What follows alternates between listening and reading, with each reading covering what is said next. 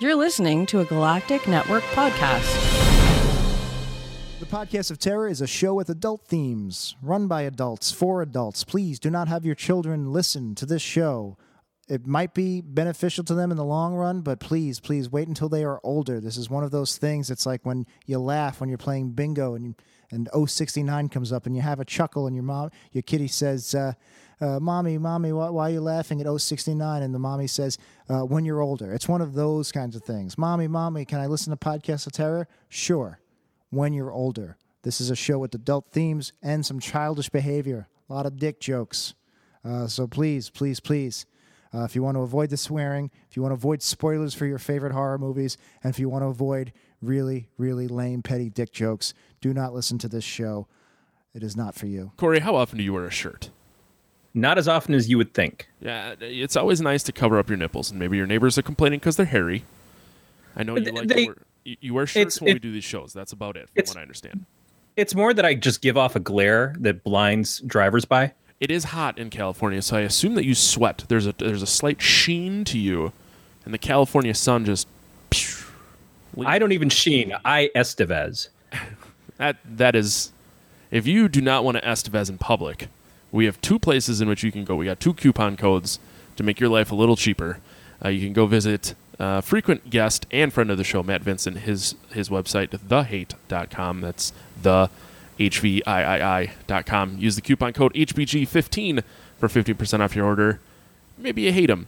I don't know. He's he's kind of a likable guy, but if you hate him and you want to go spend your money somewhere else, we got this other place. Go to statusfearmerch.com. Uh, another uh, sponsor of the show, friend of the show. He does all our artwork. He's a really nice guy. He does all the, the art for my band, except for the stuff that Corey's wife draws.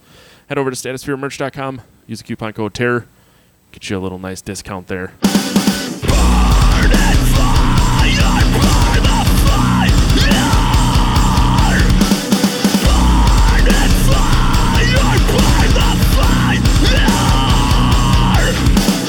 Welcome to episode 106 of the Podcast Air production of the Galactic Network. I'm your host, Matt Stein. With me, as always, is Corey. I really like Beyonce Scott. I'm sorry, I had nothing. I mean, I don't.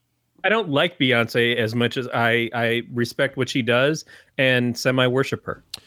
All right, that got weird. So um, I'm going to kind of rush through this because we were having a conversation prior to recording, which I want to continue while recording. And I'm also a poor planner, so I have no proper intro written for this man, other than Glenn Rubenstein, doer of many things. Because literally, you do a lot of things, and normally I'm like, "Hey, what do you do? What do you want me to talk about?" But uh, I'm just going to let you do that now. Yeah. Uh, hey, everyone. So I host some podcasts. I uh, work in podcast advertising, and I've been around the scene, man. Uh, I don't know. Back when there was a scene. yeah, back when there was a scene. No, but I mean, I, like, I guess the po- now it's the podcast scene, right? It's sort of that's this true. idea. Um, so yeah, no, I'm glad to be back, guys. Do you don't you want to talk about the podcast you do, or you don't care? Uh, I mean, It's up to you. hey, It's entirely up to you. I wrote a book about podcast advertising. People seem to like it. Um, I, I host in secret, not really in secret, but I don't talk about it a lot. But I host uh, the Wrestling Inc. podcast. So if you ever look at my Twitter feed and you're like, this guy talks about wrestling a lot, it's because I'm live tweeting Monday Night Raw. And uh, yeah, man, I you know got into this business. Now I'm on the business side of things uh, with my own podcast advertising agency. But you know the way I know Corey and I know you guys is that you know I once many moons ago was an aspiring podcaster led to me working at the twit network on a failed video game podcast i became the director of marketing there got involved in podcast ad sales and thus this shade of my career uh, was launched Yeah, we actually just had Patrick Delahanty on Elts Nerds week Oh, before nice. last, uh, and I got to name drop you, and it, you just saw the look in his face of like, huh? and I'm like, yeah, It's a small world. that, that actually describes me and patrick's relationship pretty perfectly uh, just sort of like sort of like i know we're into a lot of the same stuff but we're not friends and we've never really gotten along we've occasionally had some less awkward conversations but just kind of like yeah we know of each other that, Yeah. that that's a fact we live in the same town Huh. Interesting. Well, for more on this podcast, including show notes, contact information, subscription links, you can go to gncast.com slash pot. Uh, you can chat with us on our Slack channel during our shows, gncast.com slash sign up. And while you're there, you can subscribe to our newsletter. Um, one more quick thing before we do go back to what we were talking about. What, what are you guys drinking? Probably water. Uh, I got my, my Water. time travel pizzeria water glass. A different one than last time. We bought last time we had the blue Pepsi, but now I'm repping the old school uh, The red red, Coca Cola. How about you, Corey? Uh, I am I'm icing it. I almost brought a Mountain Dew in here, and I I just forgot by the time the show actually started. Yeah, that's fine. I'm drinking uh it's a b- bourbon barrel aged uh, sour stout called Mexican Cake Illuminati. Ooh, I wish I was kidding. Which I grabbed it because I started listening to Tom DeLonge on uh, Joe Rogan and realized that he's fucking insane. Just throwing Yeah. that out there. No, absolutely. Yeah. We can talk about that a little later. I want to get back to the music conversation we were having. Yeah. We're is have he to start is he notes. certifiable like Billy Corgan insane though? Because I heard he was just on Joe Rogan too, and Oh, that guy Billy seems Ro- kinda uh, Billy Corgan was on Rogan. I didn't know that. No, no. I mean, Tom DeLonge, and I know this because I like subscribe to the Blink 182 subreddit where every other post is about like, man, Tom is on some shit Mhm. lately. Um, just aliens are real. Area 51 is a thing the government's been covering up. I mean, he, is now ma- making this kind of his uh, endeavor, right? I mean, it's a business endeavor now that he's launching to, I guess, expose Yeah. the truth, things that will blow your mind. This is beyond Art Bell. The you know? part, the last part I recall was he was talking about how this company that he started and it has money invested in knows how to shoot terahertz at a hunk of metal, and then you shoot a proton over the top of it, and it makes it lighter. And that's how they're proving that spaceships are built in zero gravity and that life lives elsewhere. was he aiming that at U.S. officials in Cuba? he is also is talking about how he like started talking about how uh, UF or excuse me, he hates calling them UFOs. They are aerial threats. Which uh, is like when I when he said that, I was like, "This is gonna be fucking great." As opposed to oral threats, Yeah. which is Someone- everything yeah, that trying Tom to DeLonge has ever done with music. Hey, And- Oh, well, I like Blink. One Eighty Two though, so Yeah, I can't too. really. I, I can't stand it. oh, man, it's funny though. You think Alright. back now to that "Aliens Exist" song, Yep. uh, from uh, Enema of the State, and you're just kind of like, oh, the journey he has been on. Well, you if know? you if you look at like a lot of the Blink One Eighty Two albums and everything, like you can totally tell that he was he's been in Aliens for a very long time. Yeah. Well, it's, it's like that question though. You know, what would you rather listen to at length? You know, uh, Oliver Stone talk about JFK and uh, those conspiracy theories. Tom DeLonge talk about you know his alien theories and, and proof there, or Corey Feldman talk at length about his music Ugh. career and how um, there's been a conspiracy, you know, to uh, keep his music from succeeding. There was he was, it he was sounds like- looking for a uh, bodyguard, and I was trying to convince my li- my wife to let me apply. She said no. I'm like, but I can be Corey Feldman's bodyguard. You know, I figured I saw him live. He was in Petaluma. I wanted to go when he was in ago. Green Bay, and I didn't go. How was it? Uh, better than you think. Here's here's what I figured out with the Corey Feldman thing. First, first props to him for everything he's doing to expose Oh, the yeah, seedier, yeah. darker side of Hollywood. Um, he's had a rough life. Definitely, there was no rule book for how he you know came up and the things he's dealt with. I think people, if if he did not do the Michael Jackson cosplay tribute part of his act, Ah, yeah, people yeah, would yeah. take his music a hundred times more seriously. Just like we take uh, Keanu Reeves's music seriously or Brad Pitt's People music seriously. That's it's like Brad Pitt music. Hmm. yeah, apparently. Um, Yeah. it it just like there's there's something to be said for we wouldn't probably mock him to the same degree, but people mock Dogstar. It, it's it's Yeah. okay. Yeah, I mean, but but it's that it's it's now you can't think of Corey Feldman and his music without thinking of that Mr. Show sketch. Uh, I can't remember the fake name, but they had the guy that kept doing slow motion, him doing the Michael Jackson dance in the line with the front of the paparazzi. Uh, just you know that's what comes to mind for me every time now. But no, his, his music is all right. Even that song that came out a year and a half ago, uh, when he was on the Today Show for, I mean, it's not the worst thing. You know, to what we were talking about earlier. I think it's it's I'd put it in the better half of most stuff I would call current music. It's not great, but it's not terrible. But it's a Michael Jackson thing that people just kind of go like, okay, this is really overt. This isn't an influence thing. This is an imitation thing. Well, and he's he's pretty open about his relationship and how close he was with Michael Jackson too. Absolutely. So that kind of makes it worse, in my opinion, because that would be like, now, God forbid, something would happen to Corey. I wish no harm to Corey ever. But say something happened to Corey, and I went and got a different co-host, and then I just started dressing like Corey, and I grew long gray hair and drank Lipton iced tea all the time. It's coming. It's coming It's- fast. but it's it's just fucking weird, and it's not like, well, I really admire this person. It's like yeah, we had a close relationship, and then something happened to them, and now I am just trying to be that person. Yeah. Actually, you know, people are very dismissive, I think, when it's seen as that, when it's seen as uh but it, with Michael Jackson, it's a weird one. I mean, that's no offense to Corey Feldman, but that seems like that's really lifting up Corey Feldman high to be like, oh, he was riding Michael Jackson's coattails. it's just kind of like I mean, not quite the same sentence. It was more of an imitation thing, but I get what you're saying. Um, you know who else had that that uh was reading about and uh watching the TV movie about was uh this guy out of the 80s, Marilyn out of the UK, and he was like best friends with Boy George. And then he released a song that sounded like Boy George. I think His I about was this. androgynous Boy George. Yep. Um, the famous story is that he's on uh he's on Band-Aid. Do they know it's Christmas? Not because he was invited, he just showed up at the studio and like somehow weaseled his way into it. Um, but that's the thing, you can't be too closely associated with someone and do something just like them and expect people to be kind of like, okay, yeah, we take this seriously as its own Mhm. thing, you know? Uh, I, but Andrew Wi- Ridgely wishes that he sounded more like George Michael when he put out his album. But uh, no, it I. It's funny because the other person that we know that spent a lot of time hanging out with Michael Jackson is Macaulay Culkin, and Macaulay Culkin definitely went down a fucking weird path i into adulthood and stuff, and and didn't necessarily do it by imitating Michael, except for in the whatever Simpsons music video thing that he showed up in. But um, it was still like yeah, maybe hanging out with Michael Jackson is bad for young actors. And and you can you can presume stuff happened, you can presume that it didn't happen. I don't that to me is always for the courts to decide. But just proximity says uh, your kids hanging out with Michael Jackson was probably a bad deal.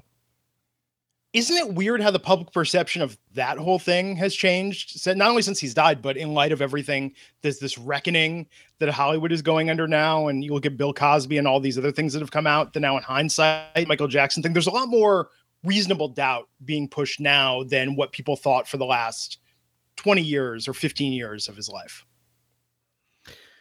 is it forgiveness because he's gone and because he was a master? We talked about it a little bit last week that there was a Halloween special that was based around Michael Jackson that premiered this year and had Sheldon from The Big Bang Theory in it. Uh, it was on CBS, and I'm just like, what? What is this that you're doing?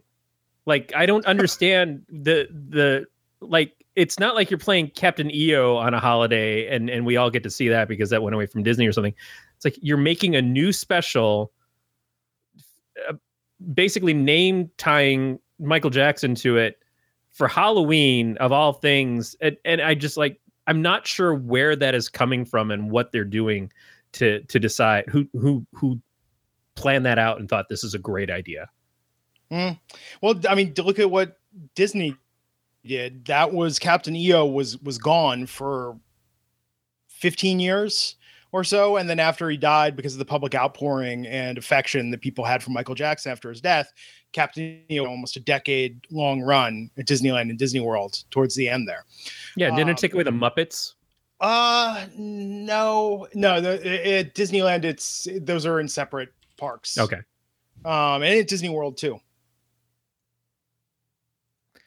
Yeah, and I never saw the the Captain EO thing, so I'm not sure exactly Okay. how it was. It's um, it's all right. You know, I we were at uh, I spoke at NAB this year, uh, and we were in Vegas, and we decided we were going to go to a couple shows. We went and saw like Donnie and Marie. Um, we actually went and saw Jimmy World, who was on tour there, and I said, you know, Nice. I really didn't get the Beatles Cirque love thing at Caesars, but I said I've heard good things about the Cirque Michael Jackson one show in Mandalay Bay. Let's go to that. And I have to say that was phenomenal. You know, and I think uh Corey, I mean, you'll get this. Is there there's something about I think if you just sort of give into it, you know, and you see an experience like that, it does take you back to this idea, whether you were a huge fan or not. For me, it's like this ultimate nostalgia. I think people sort of took for granted after a while. I mean, he, he was like the biggest thing in, in music and perhaps in all of entertainment for a good portion, and certainly of my childhood. Yeah. Um, and I think for a lot of people, I'll definitely break out- Sort of forget about that. I'll break out off the wall sometimes and play Yeah. it. Or I was listening to the Jacksons, the whole album uh, Victory, not too long ago. Oh wow! Yeah, it, it's it, I I absolutely admire his stuff and and I mean he was a big part of me growing up as a kid not that I was like the biggest Michael Jackson fan in the world but because you just couldn't not hear his music and and certainly from being a kid in the 70s in Detroit up through the 80s and stuff in Michigan it was it was everywhere. I, I'm sure it was everywhere no matter where you were. And it was really quality stuff. I I definitely felt there was a change in in his stuff going into bad and then everything after bad became less and less important to me. But it was also I was hearing it as an adult when my musical taste had changed and I wasn't listening to the type of radio I'd hear his stuff as often as I did before. Um but that was also the same thing as we were hearing rumors and things at that point so it was hard to decide to still be okay with listening to Michael Jackson at that point Good to prepare that because I'm sure in recent memory, like we live in a culture now where I think a lot of people are gonna are gonna really start cutting their uh, TV, movie, and music collections. You know, reducing them drastically as uh, every single day. I don't know about Yeah. you guys now. I feel like I did uh, after the election, where it's like waking up like, oh, what did Trump do now? And now it's waking up to be like, okay, who who'd they get today?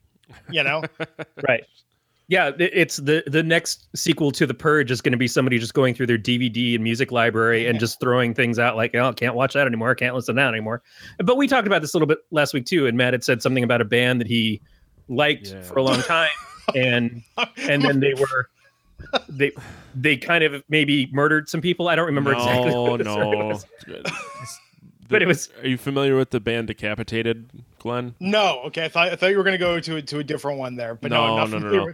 So the band Decapitated was recently extradited to California on accusations of gang raping two girls. Oh Jesus! yeah, so- yeah. So their Yeah. their last album was very, very good in my opinion, and it's like now, do I feel uh, like do I feel uncomfortable going to listen to it because of like now knowing what kind of people they are? do you separate the people from the the art and like is it okay to listen to them?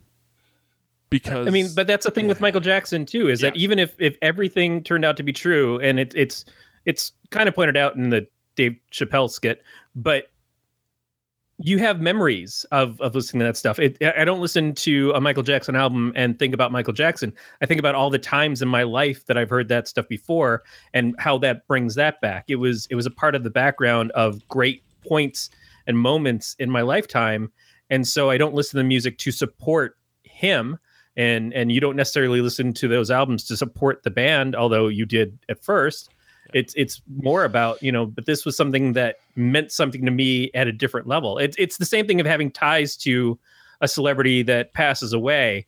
It's like no one claims that they knew who Tom Petty was as a person or um, who David Bowie was as a person. We we liked their stuff. And so in our minds we have a connection to them but it's a connection with their art more than them as people. And they could have been very very different in private life than they appeared to us in public life uh, or or exactly the same but it doesn't matter because we gather what we need from it and we make it into our own experiences Yeah.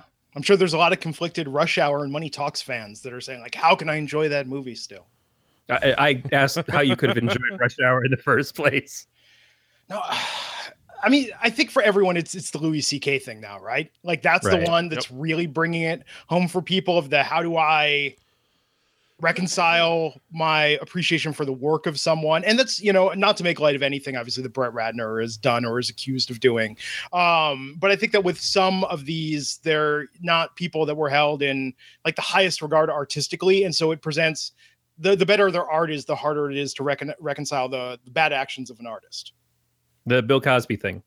It- like Mhm. they're still playing the cosby show on tv all the time. There are days when that thing is just marathoning and i'm like i i admire you for having the courage to keep playing this but but it's also courageous to not play it. I i, I just i don't know how i feel about it. It's very very tough especially when you see someone who hasn't had to pay any consequences Mm. For what they've done. And I, I think that's always the thing that stands apart to me between a Roman Polanski and the uh, the guy who did Jeepers Creepers three. Although he's far less forgivable now that I saw Jeepers Creepers three as opposed to the first two movies.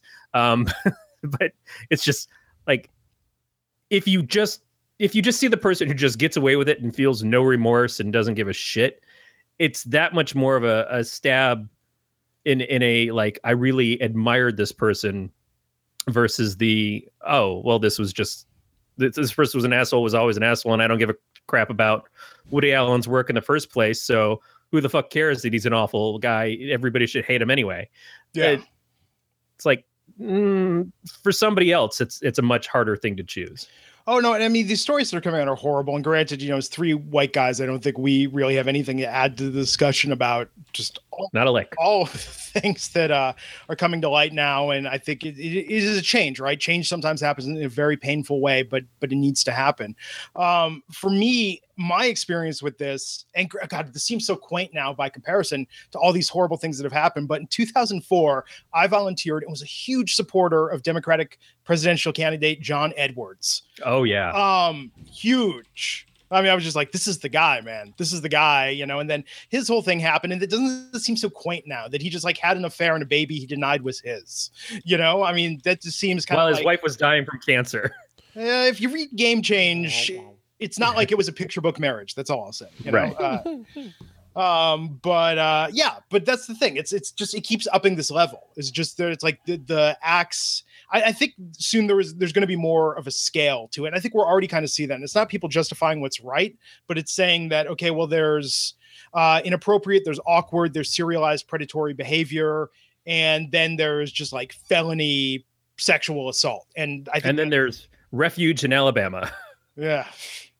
I, I think people are going to start shading it soon just because it's you we don't want to um have uh, compassion or outrage fatigue, right? I mean, I think that every woman who has been wrong deserves to be heard and deserves to have her claim taken seriously. But it, uh, at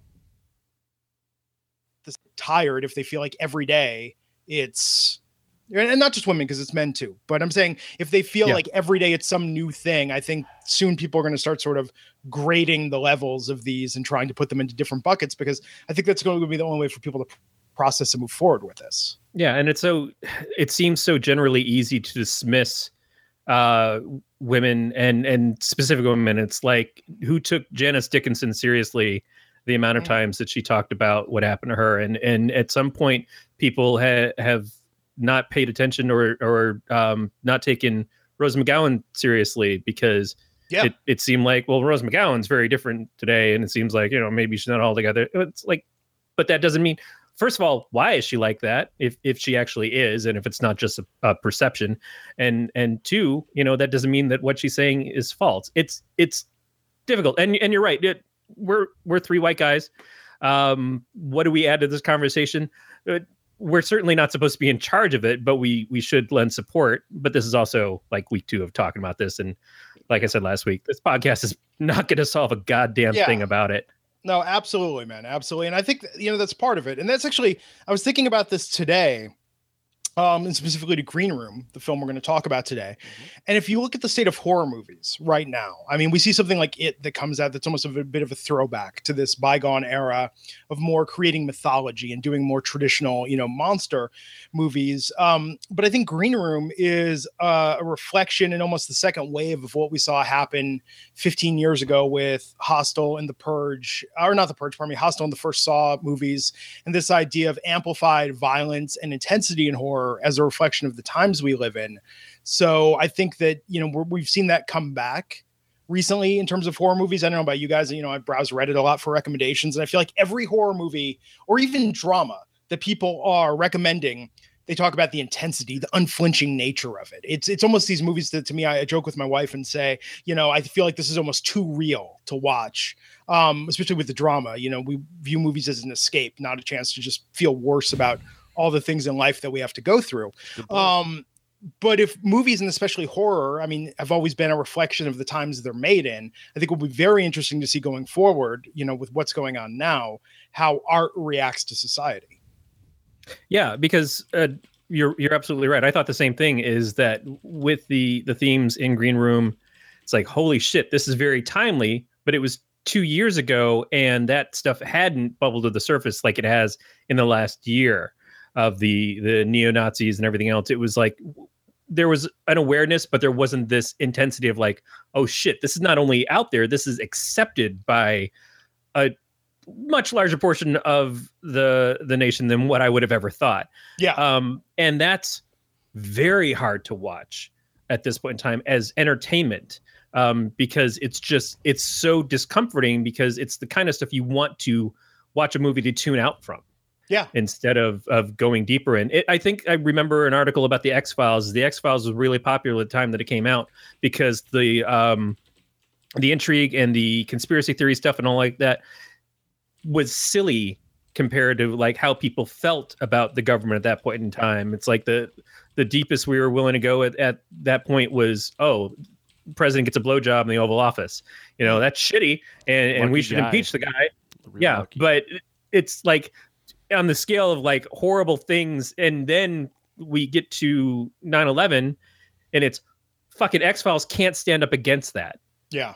and and who wants to watch stuff that's going to be about that other than watching whatever the youtube video was uh dry lint spare change i don't remember. But it was like that's that's the kind of stuff like if you want to follow conspiracy theories sure that that's your your rabbit hole to jump down but for most consumers it's like i want to see something that's gonna take me out of this i want to see the devil wears prada Yeah, and it's kind of interesting. So I had the thought, I gotta say, Matt, when I sat down to rewatch this, I was I was thinking, did I make a mistake? Did I make a mistake in Oh. picking this I love as this the movie. No, not because it's a bad movie. I actually think it's phenomenally well done, but in the sense of the first time I watched it, I'd heard so much about it on Reddit. I guess we should probably talk to people about if you want to recap on what it is. But the first time I watched it, it was a sense of that. I heard this is a really, really intense movie. I wonder if I can make it through it because I've heard that it's worthwhile in being able to face this, you know, to literally flinch away from this unflinchingly brutal um, violence that happens in this film. And watching it the second time, it was the thought of why did I choose to sit down and watch this again? I Um, assumed that all you're ever going to bring us is movies that have uh Alia. Shawkat. I thought that as well. Um, which I would not complain about, although I'd like her to not die all the time. yeah, because I keep thinking about, you know, what are movies supposed to be? And I think that movies for a lot of us are an escape.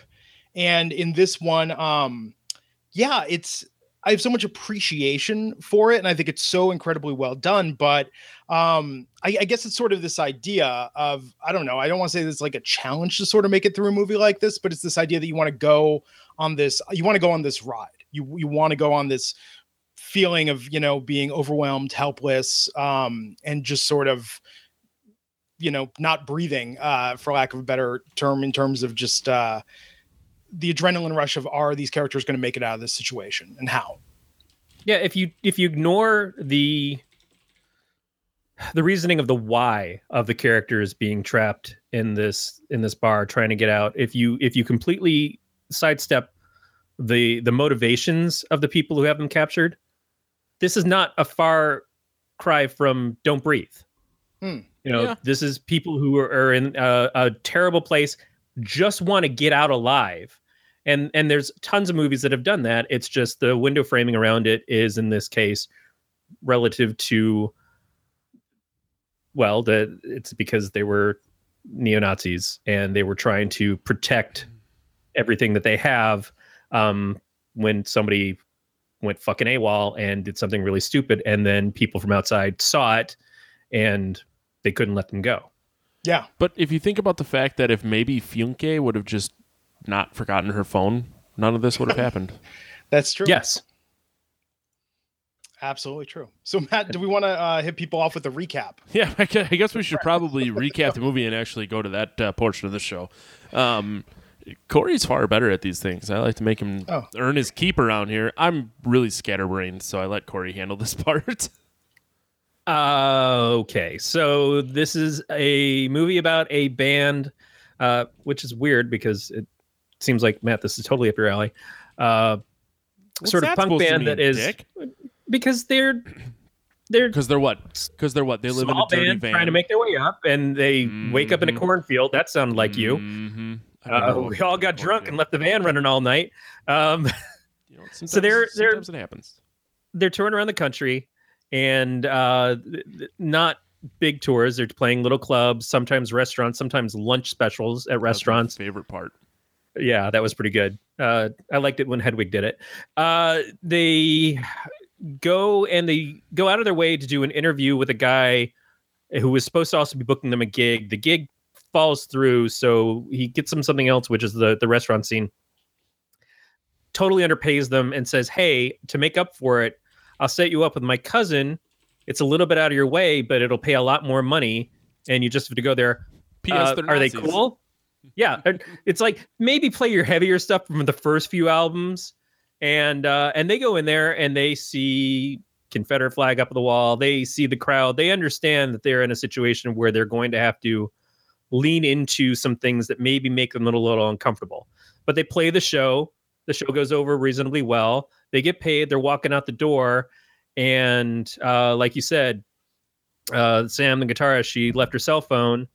Uh, Anton Yelchin goes back to get it out of the room and walks into basically where someone has just been murdered. Uh, one of the the guys who works for the bar has stabbed a girl directly in the head, and uh, and doesn't feel any kind of remorse about it at all. No. And so he freaks out, rightly, tries calling the police, tries to run them out of there. They all get trapped, get pushed back into the room, get locked in, and essentially the people call the owner of the club and the guy who runs their organization as sort of the uh, the cleaner from Point of No Return, La Nikita style. And he comes in there and tries to negotiate with them to come out, but the whole plan is obviously they're not going to make it out alive.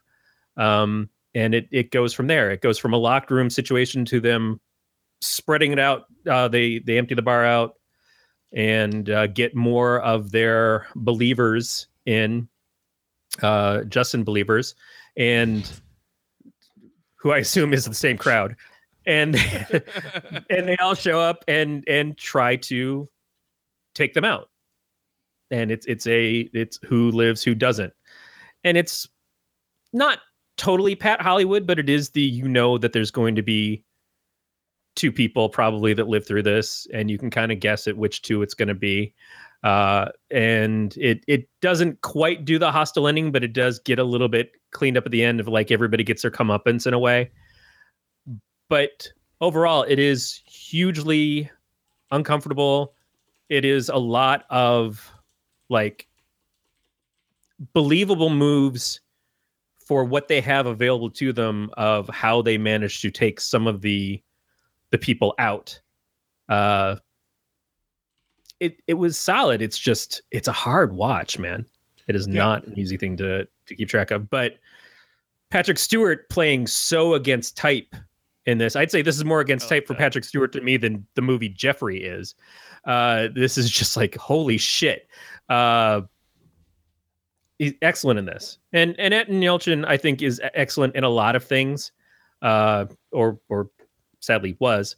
Uh and I I think he was perfectly good in this, but he plays he doesn't seem to play the lead as much as he's just one of the group. There's nothing about him that makes him seem like he's the the spectacular one that you're rooting for, other than the fact that he's kind of where our focus goes most of the time. The the lead singer of the band is definitely a dick and a little bit of a hothead, but the rest of the band, they all seem like any one of them could be who the focus is. It's just Yeah. again, we know from watching movies where it's going to go. Hey, Mike, what do you know about hunting? Um, less than, What do you know about fishing? way less than. And I know barely more than that. Is there a podcast I can listen to to know more than? You sure can. Come check out Camo and Hooks every Wednesday on iTunes, Google Play, and YouTube. But what's the website I can go to if I just want to listen to them all? www.camoandhooks.com. Your face right there was unbearable. Good. And uh, it's something. So for me, okay, uh, the autobiographical part that I tap into, again, talking about things that I don't really promote or, or you know aren't an active part of my life as much. But I was I was in a band um, from 1995 to 2002. We toured a fair amount, mostly in California, but also in the Pacific Northwest and Southwest. And um, I really related to this idea. And if I have one qualm with the movie, I wish they would have just said it in 1995 or 1994. Um, because it felt contrived to have this idea like oh this band's not on social media and they say like oh we we uh we don't do social media. We don't want to be you know really out there and have this presence. Um the idea that there's a band touring around living this lifestyle now um you know in the year 2016 when this was released playing hardcore music um like that's a little far-fetched to me. It it it exists. I know it exists, but I'm just saying the idea that if they would have made it take place in the mid 90s. They wouldn't have had to Put the sidestep social them media posting thing in there. Yeah, What's that? po- sidestepping posting on Instagram. Hey, we're playing at this little dive bar out in the middle of blank. Yep. So there's no way to trace where they are. Yeah, and the, even the cell phone part with it, with like her having the phone, and the idea that no one else in the band had a phone on them, that was all confiscated. Um, I just think it would have it would have been a little more believable. The idea that it was so isolated, and what I tap into with that personally is that I remember in like 96, 97, like we would go and play shows in Sonora, California. And that's, I mean, literally up in the mountains, middle of the state. You drive for two hours, you feel like you're on the road to nowhere. Um, and remember playing like the skate warehouse, you know, and it was like the owners of the warehouse, there were maybe 10 people at the show. But it's the sort of thing where, you know, I think we put out something like on our website at the time. We were on like the list, which is a local list of shows. But, you know, had we been in an accident or something happened, people wouldn't have figured out for a couple days you know Mhm. where we were where we were supposed to be. And and accidents happened a lot back then because you had bands. I mean i remember oh my god i think back to now when we would have like eight people crammed in a you know five passenger van with all our stuff in the back. We'd have someone sitting down you know on the floor of the van. We'd have people like stacked in there. Um i mean accidents would happen. People would do all sorts of stupid things. The world felt just so much less connected. And i feel like that would have been a slightly more believable scenario for uh the the hopelessness of their situation. Well, I, re- I remember the first time I went out on tour having like a binder full of MapQuest directions from show to show. And we like Yeah. lost it on the third day and we're like, well, I don't fucking know how to get around. Yeah, And it just it became very difficult. But uh, yeah, it, it's a it's a far different situation as I played in bands longer and longer. GPS and cell phones, and you know, you used to have to. I've heard stories of people like you have to find a payphone to call the promoter because you don't know how to get exactly to where you Oh. need to go, and we did that. We absolutely did that. yeah, I I mean th- that was you did it before I did it. I, I was out of high school in 2004, and I didn't start till 2005. But you know, at least we had cell phones when I did it. Um, yeah, I remember playing in Ohio for the first time and not recalling that there was like a, a time zone change yeah. and just like freaking the fuck out. But we had cell phones; we could call the promoter and be like, "Hey, we're just going to be an hour late because we didn't, you know." But b- before a cell phone, man, that would have, man, yeah, it's. it's when a I moved to game changer. California from Michigan, th- it, my mom got me a TripTik from AAA. That was how I knew how to take the southern route to get out here. Oh yes. I'm not a person who follows maps a lot, so it was like I was constantly second guessing myself and pulling off at one exit to turn around and go back the other way. And like you know, am I west or east? I have no fucking clue. It, it was just a lot of that, and that that's that is absolutely where horror movies today have challenges. Um, and I, I think maybe even we talked about this a little bit last week. The idea that Scream, when Scream came out, it was everybody had cell phones, Mhm. and that was a big part of what the movie was. And so, updating the stories to feature the technology of now, um, as opposed to trying to weed it out of the story and still make it believable, uh, seems in some ways like the smarter way to go. Well- but I do I do get that she was the only one who had a phone because they make the point of like when one of the guys is trying to call somebody, she's like, "Well, it's it's my money that pays for the phone," because they were having to live on the cheap, Yes, and that as a band, I I can understand. and, and that was the point I was going to make before is that that is the only thing that makes sense to say like, well, we're so fucking poor, only one of us can really afford the phone. How I don't know, but the, just the whole social media thing just seemed forced. Like, if you're a Yeah. band, why wouldn't you want to put it out there and be like, hey, this is like, why would you want to make being in a band more difficult? Yeah, exactly. And uh, that style of touring that they were doing, of like going, because I mean, look, man, I, I, I was telling this story uh, the other night to, to my mom, actually. Um, not about the movie, but about my mom has a friend who wants to start singing in clubs and performing in clubs, you know, and she's asking me all these questions about my band days. And I was explaining to my mom where I was like, look, it was exciting. It was a great time in my life. I don't regret it. Um, I think there's a lot of great uh, stories and life experiences I got out of it, but a lot of time we were driving to 40 minutes to play at a pizza place. Um, we were basically driving there for the story of playing the show, not that we gained anything whatsoever by playing the show. Jeff Gerstmann uh, of Giant Bomb fame, he's the one that started the band with me. And back when it was us and our friend Brendan, and it was just straight hip hop with samples before we added a live band. I remember, yeah, one time we drove to like a pizza place in Forestville to play a show um, of us doing our, you know, somewhat profane rap music, uh, our bad, you know, suburban uh, white boy rap music. And we were playing, to, we, we got free pizza and 20 bucks. And we played Worth to it. pizza parlor owner and we played to two parents and their child. And I'll never forget this memory is Easy E had recently passed. And for some reason, I had like a promotional photo that was sent to me because I was reviewing uh, records at the time. So I had like a promotional picture of Easy E. It was one of the things we kept like in our binder of like lyrics and whatnot. And we just set it out and the uh, on the on the window of the pizza parlor in front of a candle in memory. And I remember the dad pointing to his son and he say, "See, and they have a picture of their dead homie." the rest the rest of my life. now that story and that experience absolutely worth that that evening out of my life to sit there and, and play our songs, you know, our songs like Mattress Disco and the Yep. you know songs about uh, these these fantasy lives we wish we had to to uh, a child and and their parents, and we got free pizza, but uh, we didn't really we, we lost money on the the endeavor, and we certainly invested a lot of time. So Yep. the band in this film, the Ain't Rights. I know the existence they're going through, um, and it made a lot of sense to me. If you look at the mid '90s, the type of bands you'd see featured in Maximum Rock, rock and Roll, who didn't want to sell out, didn't want to go to a major label, and would just, I mean, I also book shows in Petaluma at the theater here in town, and we'd have these type of bands come through all the time, and you could tell they've been sleeping in the van, sleeping on floors. They were literally playing for gas money to get to the next venue. Uh, we would, you know, pay them whatever we could afford to, but it was a tough life, and they were doing it because it meant something more to them. I don't see so much evidence that that type of scene really exists these days.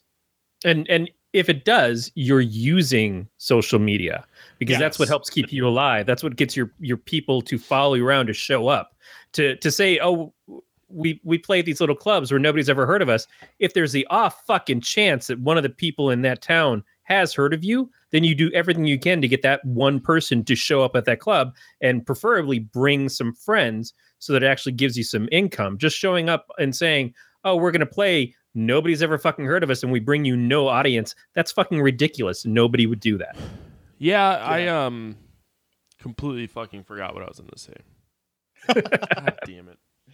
but it, it's a weird nitpick with the movie and i guess in nitpicking this it's really the only nitpick that i have with the film as a setup. I actually would go a step further. I would say not even the 90s i would say if you would have done this and said it in the late 80s or early 90s the reason why that would have been even better is there was no common knowledge awareness of the white power movement in those pockets of the country. Uh-huh. where um and the thing you know that i thought of with this and look i claim to be no expert on the subject of neo-nazis or the white power movement but i did see that hbo documentary in the 90s that talked specifically about the bands and the punk scene and metal and how they were infiltrating that. Um i saw oh, what was the one with uh, ryan gosling where he played the white power guy that was jewish? Saw american history x. And recently i watched the daniel radcliffe movie uh, the infiltrator which actually better than you think it's going to be. Uh, Harry Potter goes undercover with the neo Nazis, and um, I think that my understanding is now a lot more people know about these gangs and this section of the movement. And I feel that if they could have said it at a time before the technology was there, when the lifestyle of the band made more sense, and when people weren't aware what they were like completely unaware what they were getting into, I think that would have made it even more powerful. I gotta say, Dan Daniel Radcliffe is in this great position where he gets to be brave as shit in the in the choices he makes and the roles and stuff that he takes now. Because I've seen him in a lot of very varied stuff, and even if it's just okay, it's still good enough for the watch. Oh, totally. and yeah, and and I I am not surprised at all that he would do something like The Infiltrator, and it would actually be pretty good. But yeah, um, solid movie. Glenn, based on your saying, so if this movie took place in the '80s, you wouldn't know as much about white power. That that statement. Now, if that were true, would they have still been able to keep in the part where they open the show with a cover? what it was it? Fuck you, Nazis or Nazi? No, not prick- Nazi punks. Fuck Na- off. yeah, Nazi punks, fuck off. Would now, I guess you could still do it in the '80s under the same situation. They would just have to know of the white power movement themselves to be able to do something like that. Oh, And yeah, they would do the the anti-Nazi uh, ABBA cover instead. No, no, no. Look, that song came out in 85. And my understanding of the punk scene is that it has always been known. I mean, what I'll, I'll ask you guys, what did you think based on what you'd seen in the media the first time that you met a, or went to a show or saw a skinhead? And I'm not talking about like a Nazi skinhead. I'm talking about a Someone reggae ska uh, guy in a flight jacket. Um, you know, I, I didn't know the difference. At first, I was kind of freaked out, and then I had someone explain to me the whole origin of that movement, the way it was co-opted by uh, white power separatists and whatnot. There, so I'm saying this has been a problem in the punk scene going back to the birth of the punk scene. That there was, you know, sort of this this bad element that um, was going to those shows and using it as a means to recruit. So it was known as a problem there. But what I'm saying is the lengths of this empire that Patrick Stewart's character was running there with the drugs and all this other stuff like that, I don't think was for me probably the HBO documentary was when I first really became aware of how powerful these organizations were. Yeah, where's the Time Life book about the neo-Nazi movement in America? I I was so it, I mean I mean I grew up in Wisconsin, so like the, Oh, the yeah. white power thing wasn't huge here. So I never remember s- like seeing someone with a shaved head and being like, "Oof, that guy fucks." But I remember hearing stories um, when I was shocker. This is gonna be a huge shocker, but roughly from the age uh, 18 to 20, I hung out in tattoo shops a lot. Oh, there you go. Yeah, um, and I remember meeting a tattoo artist from Philadelphia who would talk kind of about like what the music scene was like out there, and like you know the the this the this group of people and this group of people would get into fistfights all the time, and how he got like stabbed with a, f- a flathead screwdriver and shit. And I'm like, never ever have I ever gone to a show and been worried about it, but also when I go to a show, like there aren't a ton of people that are bigger than I am. Oh, well, there you go. So, and that's that's the thing that I've always had. Like, you know, my wife is five feet tall, so she's like, "Well, I don't want to go to a general admission show. I can't fucking see, Yeah. and like, I don't want to get pushed around." And I'm like, "Well, I'm five ten and you know almost three hundred pounds. Like, I don't fucking have to worry about someone trying to hit me or push me or move me out of the way." So it's like the the, the things never crossed my mind because then I never had to worry about them. Yeah. So so I never noticed a skinhead movement or skinheads and and um I never I was never big into punk music. You know, I, I think um I saw Bad Religion for the first time 2012, 2014, Oh, wow. somewhere there. It was and it was at Warped Tour too, but it was also, you know, the your your traditional style punk came out. Um, Yeah. So there there was a few I'd interacted with in my hometown, um, and it was it, the one- the one that it comes to mind was someone that I actually went to grade school with, and like I saw him kind of turn into like your, you know, leather studded jacket, mohawk wearing, shitty tattoo type punk guy, and uh, pretty sure he's in jail for stabbing someone. Oh, well, there you go. That Yeah, so I, you know, it it's not it's not as prevalent out here. So I, long, very long story short, yeah, I don't know. Well, I think Yeah, I in the don't- movie. I'm sorry, Corey. What were you gonna say?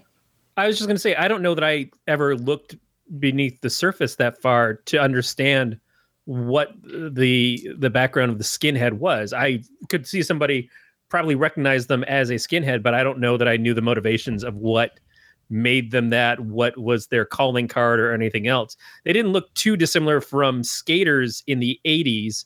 Uh, so I just would have said, okay, this is a punk rock person, maybe a little aggressive, but it it never would have occurred to me that this is politically uh, or racially motivated in any way. I, I could see meeting a skinhead and going, "Oh, that guy's fucking racist," but I don't Yeah. know that I would have thought, "Oh, but that's that's sort of that's your in with the group." I never would have occurred to me. You know what uh, is a great movie? Jumping off on that subject, um, the first uh, I don't know if you guys have watched any of the This Is England series. That it's a TV show, but originally it was a movie. And the first one, um, the, the, that's the main storyline. So Joe Gilgun, who's on now on Preacher and was on Misfits in the UK, uh, he plays a character, and it's him and his group of friends. Joe Gilgun's amazing in it, but it's how they're just really into reggae. They're really into the specials and Dexy's Midnight Runners and bands like that. And then there's two or three guys that hang out with them that are just uh, white separatist, uh, you know, white Aryan socialist guys, and about how they realize sort of the poison that is in in the scene to have this sort of uh, nationalist, racial separatist movement infiltrate to them, which is just about music and style and fashion, and actually a sense of inclusion. You know, because they have people from many different cultures in their movement. So yeah, it's a, it's a complicated history. I mean, a whole other story of how um, that movement came to represent that, but that's and that's really the difference, right? And I think what people I can't remember probably was around the time American History X came out. Um, there's a couple other movies I'm thinking about, but they're saying, yeah, you know, this idea for a long time was what's scary isn't the guy that looks like your stereotypical um, skinhead. It's about the person that holds these beliefs that looks just like, you know, someone that lives next door. Like that's Right. far scarier than people that identify. So long way around to it. One thing I thought that was interesting about the movie is that with uh, Imogen Poots, her character, and a few others, they kind of make the point. It's background dialogue in one scene where they're, they're calling her like a Nazi, and she's just talking about, you know, hey, you don't understand. It's like we grew up around here. It's like this is sort of normal, but it doesn't mean that that's what we all believe in. Like there was the idea that to some of the people that were at that show, it was a scene they were involved with, not a movement or belief, even though that's Right. how Patrick Stewart's character ran it. I didn't I didn't listen to a lot of of rap or hip hop or things like that when I was a kid, but the friends that I hung out with did, and my friends were the ones who wanted to go see New Kids on the Block or wanted to see Milli Vanilli and stuff, and never music that I would ever want to listen to.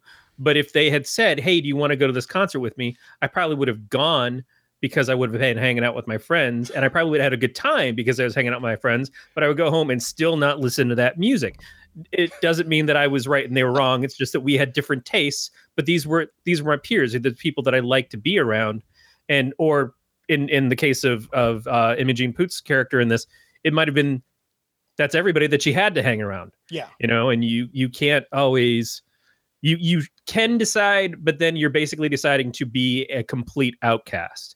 It's like being in a town that has a very strict religious culture and you're a part of that church and you may not necessarily believe in everything that that church follows or dictates but it is your center for your community so you kind of want to be a part of it and you probably get a lot of other things out of it it's just that those spe- specific things you have issues with you can't really talk about because it Yeah. means that you're disagreeing with your social circle on something and that's why social circles always kind of scare me it's like i'd rather have a tight group of friends that we can all have our our relative interests and disagreements on stuff and everything but at least we respect one another than be a part of something that is so big that it's like when you get that bad seed in there it's impossible to get it out and it's impossible to lead yourself um, without losing essentially everything that you're a part of uh, in in the in the trade-off it i totally get the motivation for the character in this that she kind of has to be part of it Yeah. but then it blows up in her fucking face Well, and it's sort of the whole goes back to what we were talking about earlier, and with everything that's going on right now. I mean, with the scandals, uh, that, or not even scandals, but just the allegations that are coming to light. I think that more and more in the case of art, where things like this are in people's face, right? When you kind of realize what somebody represents and that the art is an extension of that person and their beliefs, regardless of how much you appreciate the art, you kind of have to have a gut check and say, Am I am I cool? Am I cool with this? Am I cool with supporting this in any way, shape, or form? Um, and it was funny when you telling the story about drag to a show. I think that you know, like you were saying, you know, the yeah, the back then it could have been New Kids on the Block or Milli Vanilli, but um, think oh, what was that episode of Veep uh this past season where Jonah they were overseas and he finds himself he's at like you know like a, a white uh supremacist like b- concert essentially when they start like busting out the Nazi flag and he's just like he was there to see like a metal show you know and it turns out it's like oh and it's like please don't let anyone get any photos of this. Um but that's the thing you know it's and, and a lot of times um there are are bad actors uh not not bad actors in terms of bad acting but i'm talking about people who are perpetrating um some pretty terrible beliefs that are making it more pal- palatable through art and entertainment. And i think that with uh wi- with music man that's definitely a thing. I mean that was a problem with heavy metal. Uh, you know i mean think about bands like Skrewdriver and um which is always the one that i think of. But when you think about how there have been a history of um white separatist, white nationalist, Nazi ideas through music. And it, you know, I don't think one has ever really cracked uh, through to the mainstream because as soon well as don't forget the illuminati and jay-z and beyonce yeah. But once something starts to pick up steam, people kind of go like, no, this represents that. We're shooting it down. You know, it's Yeah. it's this idea that they're not going to let it gain traction or gain, gain uh, steam because they know how dangerous it is. But So- then you look at Scientology, and that is something that gained traction with the most powerful people in Hollywood, and and has continued on despite the fact that it should have been broken down a long time ago, and because it's done really damaging stuff to people. But even when it gets exposed, it's like "Uh, shut that shit down. Mm, But see, what's funny, they, they- in that case, you have artists that were already famous for their art. That sort of became Right. part of it. So, uh, man, this is like a really deep episode of the podcast. I feel like we're tackling a lot of stuff here. Talking about a horror movie. Uh, I mean, so to jump gears, let's talk about the probably the most uncomfortable part of the film. How those practical effects, dear God, you know, I really wanted my wife to watch this movie with me the second time. I know she likes uh, Anton Yelchin, um, but I told her I was like, "There's going to be like four times you're just going to have to look away," and she was like, "No, I, I don't want to. I don't want to deal with that. I don't want to do it." Um, but when rewatching it, not the dog mauling, uh, not the slicing the stomach open with a box cutter. It's the goddamn Anton's arm that's sliced. Oh, yeah. up. That is the hardest thing for me to watch in the entire film. and that you don't see it happen. Yeah. You know something's happening on the other side of the door, but when he pulls it back in and you see how broken the wrist is and how everything's just really just torn the fuck up, it's like, oh wow. That is because then you have to fill in the blanks. Oh yeah. And not having that visual on the screen makes it maybe even a little bit worse. And did you guys know it's true? I had to look this up because I also watched uh, You Better Watch Out recently. Um, you can use duct tape in, in a pinch Oh, yeah. with a wound. Like absolutely, Really? you can. Yep. I never Yeah. knew that. You're supposed to put gauze over duct- it. duct tape? You're supposed to put gauze or cloth over it because it'll make it easier to remove. Yeah. But you can Right. absolutely use that to apply pressure to stop bleeding. Well, Yeah. shit. Uh, it's it's not dissimilar from using uh, crazy glue to close up wounds and stuff too. I learned Yeah. something today. Had to Google it. Thought of Yep. this movie in Still, still. I mean, it, it, how how far away from that is using staples, it, it, which is actually how they do things in medical, or or sewing stuff up, uh, like Rambo. It's it's not ridiculous that it's something that you do, and it it applies pressure and keeps things close if you do it right. If you actually have the training or the the bare forethought to to know what to do, it can it can make a huge difference and keep you alive because it stems the blood loss. I'm going to posit the theory that the violence is what's kept this movie from being more popular. I know we last time I was always talking about the Final Girls, which by comparison, a delightful film. Oh So- God. So many great escapist elements to it, so emotional. like a feel good movie about death and dying. Um, I, I think of this as the brutality of the violence. I feel like this is such a well done movie, such a well done thriller. The intensity level never lets up uh, once the inciting incident happens. But I think it's just, it's like those four or five scenes of just terrible violence that have kept this movie from being bigger, which is weird because the violence isn't really integral to the story. Like the, the, the gore, rather, isn't Right. to the story. But I feel like to the director, now, did you guys watch Blue Ruin, his other film? Hmm. No. I haven't seen that yet. Uh, it's got the guy that played Gabe, the skinhead that has the change of heart by the end of the film. Um, he's the star of that film. I've heard it's very good. I have not watched it yet though, and that's like a revenge thriller. I've never even heard yeah of it.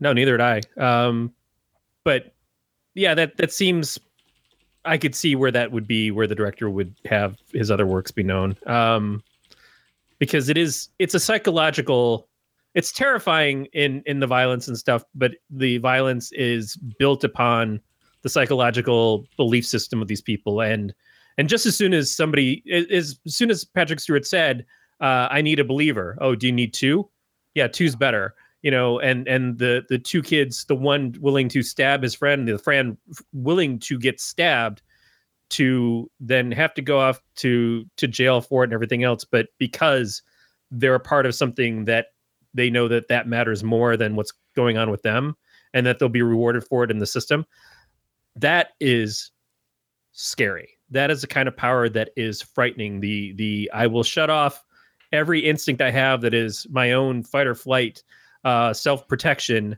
because i believe in something that's that big outside of me that matters more. And and oh, and that super terrifying. yeah. But at, at the same time that can be very healthy and and wonderful for a person if that thing is something that's good and about you know helping your community helping your your family helping uh your again your church or whatever. Sure that's all great but it's still a little scary it's still a little scary when you're willing to put your your um self safety outside of the realm of like, well, yeah, but I I, I still got to do this, and the fact that it's for something that we know is so, let's say it vile, um, makes it even worse. Yeah. No, it could have just e- easily been zombies. It could have just Yep. easily been something. I think what makes it scarier is it's based on something that that is true and that does exist. Yeah. Um God, I feel like we're all over the place with Oh, yeah. this one. It's okay. But it's a tough movie to talk about, right? I mean, this isn't like I feel like in recommending this to someone, you know who I've recommended this to actually more than anything is people I know that were in bands or that are in bands now. Where I'm like, you have to see this, it will really fuck your shit up. Yeah, yeah. I, I I've run uh, very limited, but I ran lights for this band in Michigan. My uncle was doing sound for them, and so we were up for a weekend hanging out. And uh, we slept in my uncle's van, uh, but they had a a mobile home that they brought up there and everything, and it was just middle of nowhere. Could have been found dead in the woods four months later. Nobody would have questioned anything, and uh, it, it it's worrisome because you do kind of go off the grid and and at that point in time there wasn't cell phones there wasn't social media uh, there was basically bbs systems in my case and nothing i could access from where i was so it yeah it, it's it's like Hostel except in your own country Yeah, it's weird. We had one time we had like the Blues Brothers experience um, where we pulled up to this venue, the Mason Jar in Phoenix, Arizona, and there was there was like the grating, uh, the, the like the fence in front of the stage. And it was chicken wire there- yeah, and we're like, this is like a biker bar. There were some like really tough people there, and we need to go up there and play our you know hip hop and ska music. Um, tell me tell me you did a hip-hop version of stand by your man no, no, but uh it was one of those like, okay, we're gonna get paid. And that's the other thing. Bands make stupid decisions.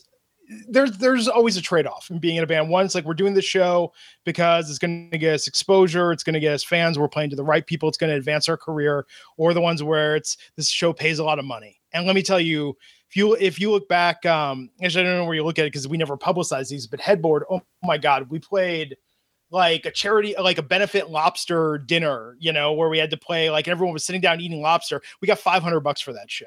Um, we played at a college in front of no one during um, lunchtime on Thursdays because they had bands. We got like $300 for that show.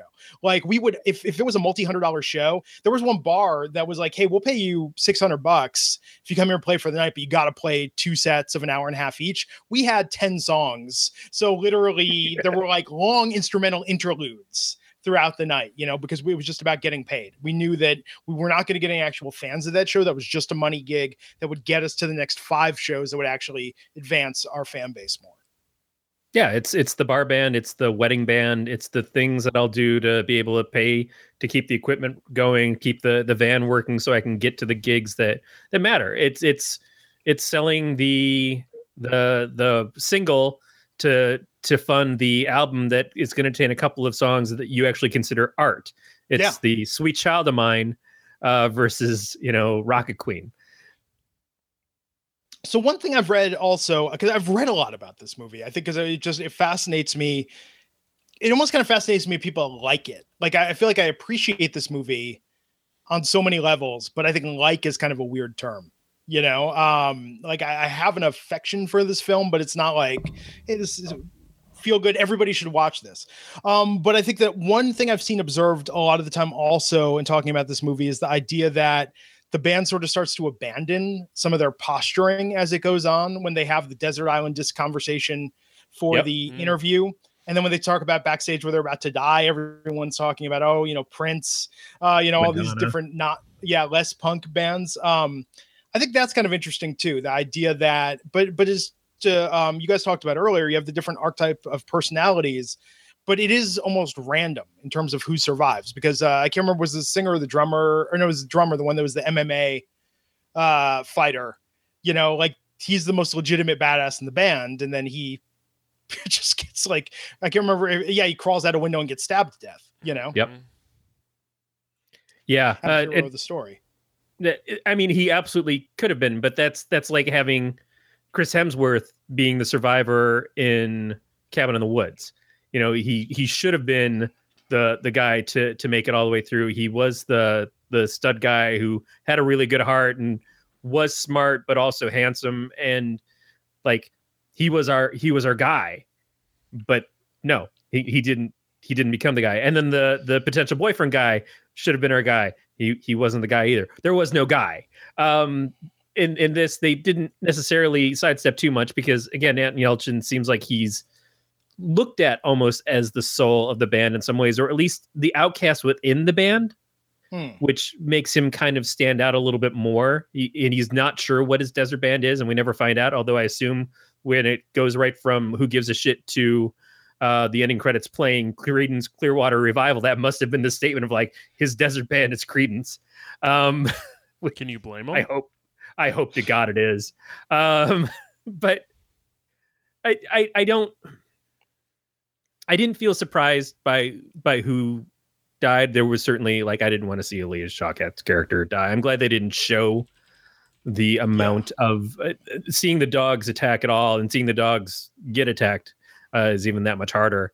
Uh, again, because I, I fucking tear up at animals, uh, even if they're the ones that are initiating the violence, because they're I don't know they're about fucking- that. That's where it's kind of like Because they're the animals. know? because they Yeah, were taught true. to do that. They were created as monsters, and then you see at the end, the final moment is the dog coming back and not attacking them in the way that it was supposed to, but just going right past them and finding its master who's been killed and just laying down with him. That was, oh my god, that was heart crushing in this moment of like. Yeah, but I, I I wouldn't have felt like they would not be justified in shooting that fucking dog as it's walking up to them. But he he paid them no attention because it was it was a learned behavior from the people who and that is a statement about pretty much everybody in this. I think Yes, almost it's all very simple, people symbolic. yeah, it's a learned behavior. We have to do this because this is what we're told we need to do by the people who are in charge of us. so with Gabe, the club manager, I thought his change of heart on the second time was sort of, I don't know, not as not as earned.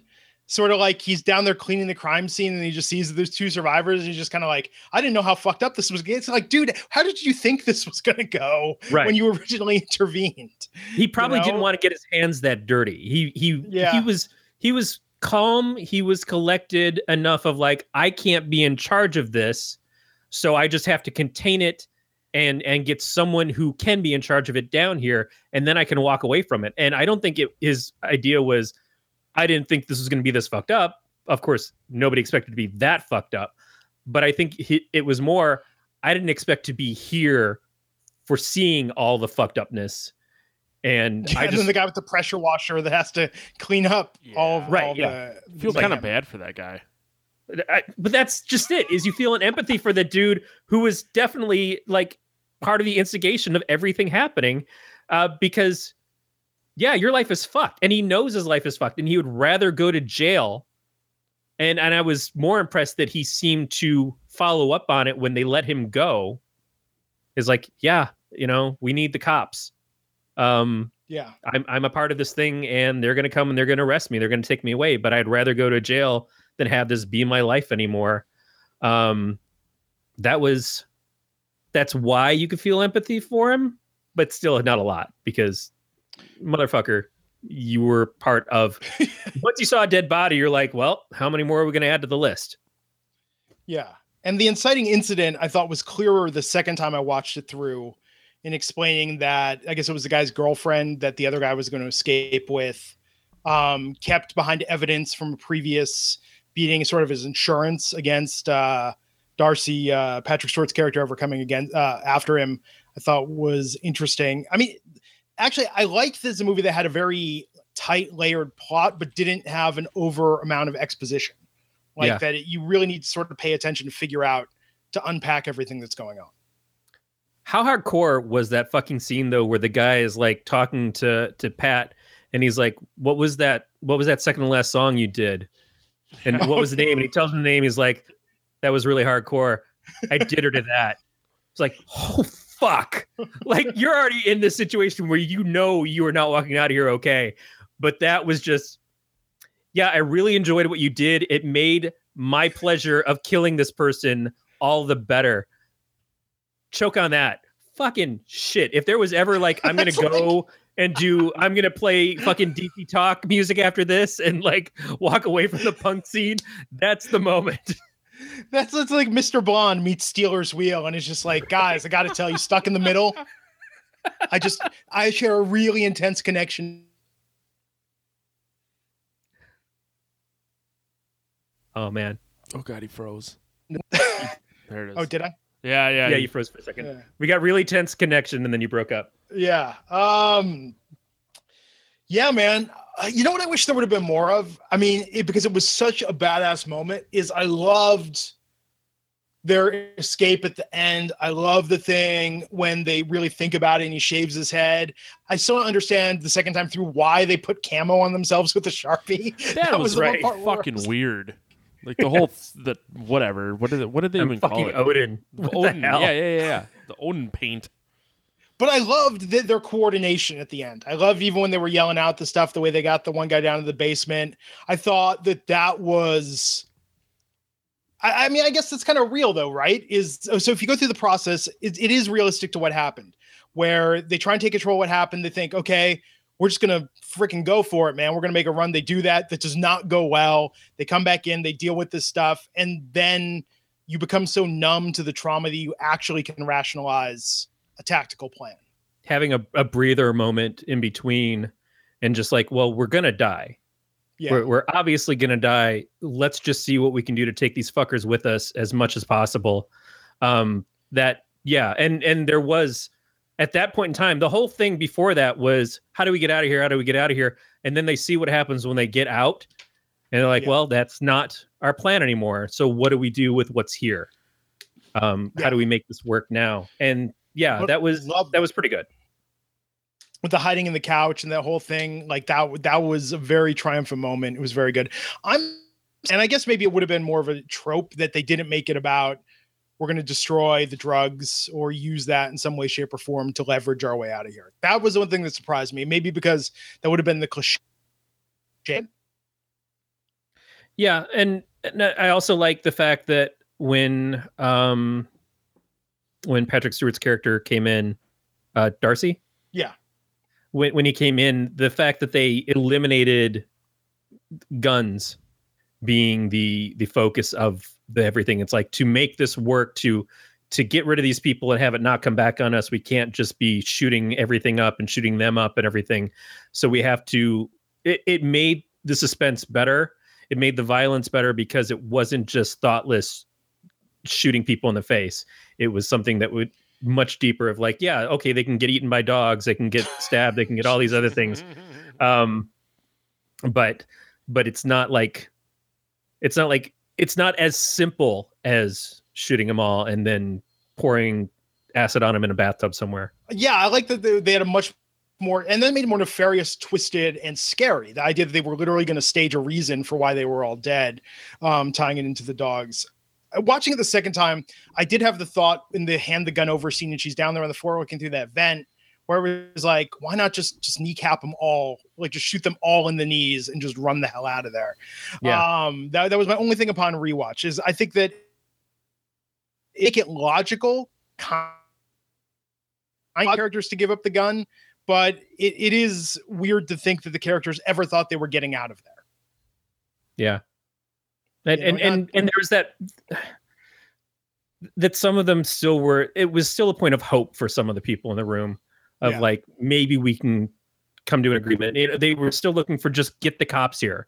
You know, just give us this this thing of like get the cops here. Let's deal with this through the legal system. Let's let's do the safety and and just it was never going to be that but that clinging to some semblance of normalcy and some semblance of trust of like just please don't kill us. Just don't murder us all. It just would really suck if we all died in this room. And and they didn't go with the trope of the cop showing up and a cop being in on it. A cop Right. being like that I like that they avoided. Actually in a way i mean it seems like they purposefully avoided all of the typical ways that this could have gone and which made it more intense and um i think a, a more thoroughly uh well done film. Yeah it wasn't an easy writing it, it it was like they took some some actual thoughts and they they pushed past doing the simple things uh, even the guy who who was in charge of the dogs you know, knowing that he's going to lose some of his dogs and everything, the the remorse that he had of like I don't want my dog dying without meat in his mouth, like that meant something to him. Those animals meant something to him. As as as awful, awful as as it was. Again, it's that like that little bit of something human in this completely inhumane character. Yeah, there, there's probably like a grad school thesis to be written on this film. I well, mean, that's for smart those. people. Yeah, Yeah, yeah. that's not I what mean- this podcast is. But I think that's why it's an important movie, right? And I want to say that even though it's not the most enjoyable film, that's what makes it a great movie, in my opinion. That's the reason why I chose it, is because there's so much to unpack. There's so many layers. It's not cut and dry. It's um, I'm trying to think of a more intense thriller. You know, we hear about the term survival horror a lot, but I feel that as far as movies go, like this is the most i mean the most intense one in recent memory that comes up with me. Um i mean i think about something like maybe before this maybe like breakdown with kurt russell you know? I mean but think about those with this one it's just uh yeah it just does not let up and there's just so much going on there. And i think that that that's why i appreciate it even if i can't say that it's enjoyable but i recommend it if you're into that sort of thing Yeah, and I think why it works is because it's not it doesn't go into the ridiculousness of a hostel uh, or a saw where it tries to outthink the audience. It's seriously it is just purely terrifying because it's very real because the situation is unfortunately way too relatable and approachable. Yeah. Oh man.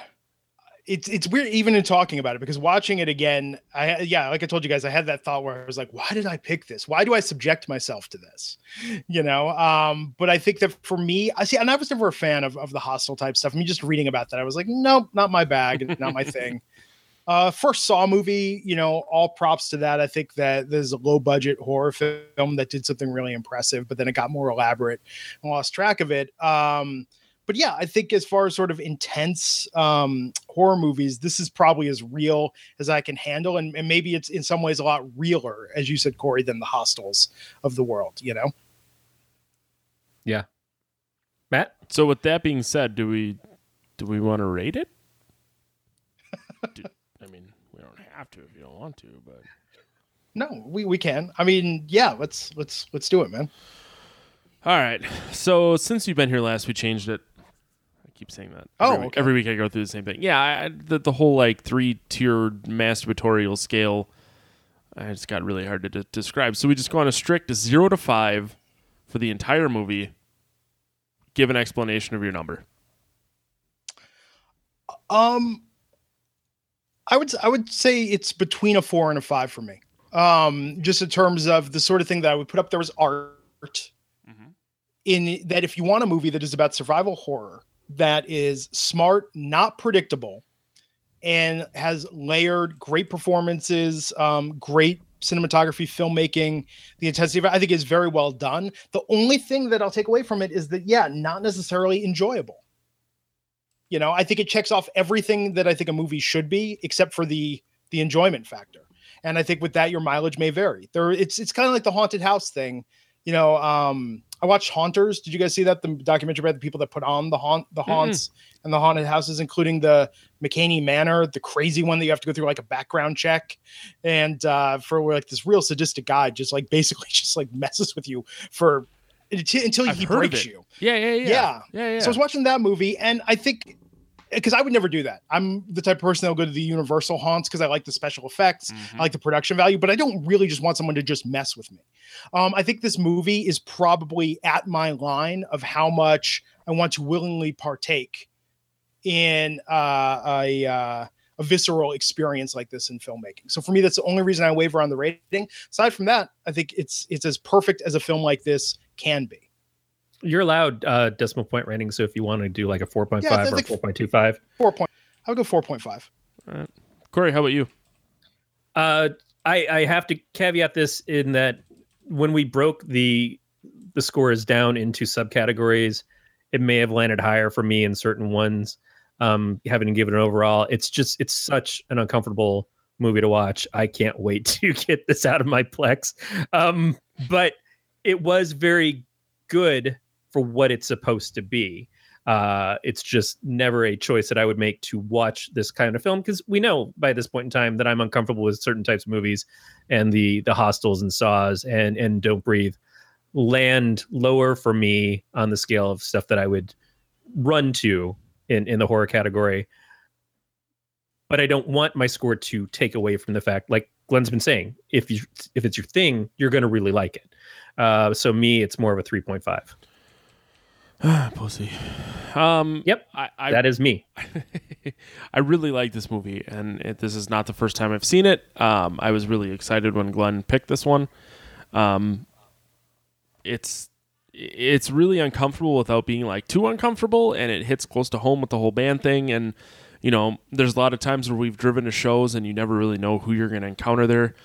I, I remember distinctly playing in Chicago once, and we played in the basement of a coffee shop in which the ceiling was so low that our our, our singer couldn't stand straight because he's like six two, couldn't stand upright, had to like kink his neck. There was water dripping through onto my bass drum, and I, I just remember us being like, "Wow, this is like fucking Silence of the Lambs." And then the owner came down, and his name was Bill. So we're like, God, we're all gonna die. So this movie hit really, really close to home in in that sense, and that's I think that's why I like it so much. So I, I give it a four point five. Yeah. And and to what you were saying, Corey, I think that unlike Hostel or Saw, it's not excessive, it's not gorier than it needs to be. Um, but that being said, Right. some of those practical effects are brutal. Um yeah, the arm thing, man. And the box cutter to the stomach. And the box cutter to the stomach, reason why that I think is so shocking to people is how nonchalant in that scene. Yeah. Yeah, just the well. How do we know that he's gone? Let's just check. Let's You know, that was- unzip 'em. that was perfectly uh, smart. Uh, and and at that point in time, I think she she had been aching to see that guy dead. Oh yeah. Um, Yeah. and and and that's that's uncomfortable too. But yeah, you're it's nowhere near as gory as as our hostel, and that's not really what makes those movies uh tough for me. It's it's more of the just the outright anticipation of seeing someone get just destroyed um in a certain way. And and those movies as much as i enjoy saw the first one um they don't have the depth that this does. This is a much better example of that intense storytelling without going into the the the cheesiness over hollywood stylized factor. Yeah. um i think they all have something that they offer for different reasons You know, Uh, we didn't talk about it, but just to touch on, did, did it get you guys with the the shock of how quickly that hope spot in the middle was just literally, I mean, just shut down? just it, we made it out the door oh great you know well what's the next part it's, it's like being in cube and it's like oh we made it to the next room in the cube and now half of us are dead because of some laser beam Oh. that went across the floor No, no, not that part. Uh, with uh, with uh, the uh, uh, the uh, the trader, the the trader who comes in and is just like, oh, let me show you where the shotgun is behind the bar, Oh, right. and just too slow. I, I like how it's set up that where you really think like, oh, th- this is really about to change gears. We've got you know uh, like just going so against cliche and just literally Yeah. shutting that down so quickly. that was fast Yeah, it, it's it's just a it's a fucking great movie. Like, yes, just go watch it. Um, stop listening to this Yeah. and go watch it. And on that note, Corey, you want to read us out of here? Yeah, uh, if, if you go watch this, we would love to hear your opinions of it, especially if you're squeamish like me uh, or a psycho drunk like Matt. You can contact us by leaving us a voicemail at 805 328 3966. You can email us at pot at gncast.com or leave us a message on the website. You can also follow the show on Twitter, on Facebook, on Instagram. We are at Podcast of Terror. We have our own Facebook page. Um, liking it just just you you won't see a lot from us because fuck Facebook, but it, you, you can kind of like chat with us and stuff, and that's fun. Uh, you can subscribe to us via iTunes, uh, Stitcher, Google Play, or any of your favorite podcatchers. You can leave us feedback there. Also, there's this thing called Podchaser, which is in beta right now. That is, in some ways, it looks like it may hopefully replace iTunes as the review iTunes is Uh, your destination du podcast jour. overlord. Accept it. Uh, I would Apple love to see that change. now. Apple it. Podcasts. Apple whatever. Yeah, Apple fuck. Podcasts. It, it either one is a bane to my existence. Uh, so if if you like me don't really love iTunes, you can go and check out Podchaser.com and maybe leave it us feedback there and help that thing take off. Uh, subscription options and links can be found at gncast.com slash subscribe. And you can also follow the network's Facebook page. Look under Galactic Network. And uh, I think that's about it. Glenn, where can people find you? I am at Glenn Rubenstein on Twitter and, uh, you know, or adopter.media for my agency. There's that. Corey, how about you? Uh man, I've unfortunately it's been such a tough month. Uh and by the way, I apologize for having to leave mid show last week to to all listeners and and to uh to Beach. But uh I haven't been posting in a little while on donascomics.com, but there is still a lot of content there. And I really do plan on getting back to getting in the groove of posting the the comics every week. Uh, but you can check that out right now. Uh, last thing, uh, we started a Amazon affiliate page, so you can help support us and make this thing free. If you just go to amazon.podcastterror.com, shop like you normally would. Uh, we get a small cut, costs you nothing. It'll keep this amazing show free for you, and it'll help fund my budding cocaine addiction, That's true. which is not Which real. It's- is- it's just beer. It's just, I stick to the legal stuff. I, I'm just waiting for Amazon to start offering cocaine by drone. Just- yeah, just that drone's gonna drop that sweet, sweet nose candy in my in my front yard. And Uh, then 15 years from now, we're going to be dealing with drone addiction. Jesus Christ. the drone started doing cocaine. It's out of control. Uh, you can follow me on Twitter, Instagram, and Untappd at Matt the Lifeguard. Uh, I don't know. Tell me about good beers. I like beers. And uh, yeah, next week I don't know what movie we're watching. I have not gotten response from our guest, but our guest is going to be Brett Zebarth. He's coming back. Uh, he's a guy. He helped with Karate Tortoise, and he works for a brewery. I know it's just an amazing little bit of surprise that I have found someone in the beer world to come guest on our podcast. But yeah, that's uh, that's a guy. He's coming back. And somebody who shares my love of tortoises. That's true. That's true. It's a double. It turns both Corey and I on. So uh, that's going to do it for another episode of the podcast here. We will talk to you guys next week. Stay scary, everybody. I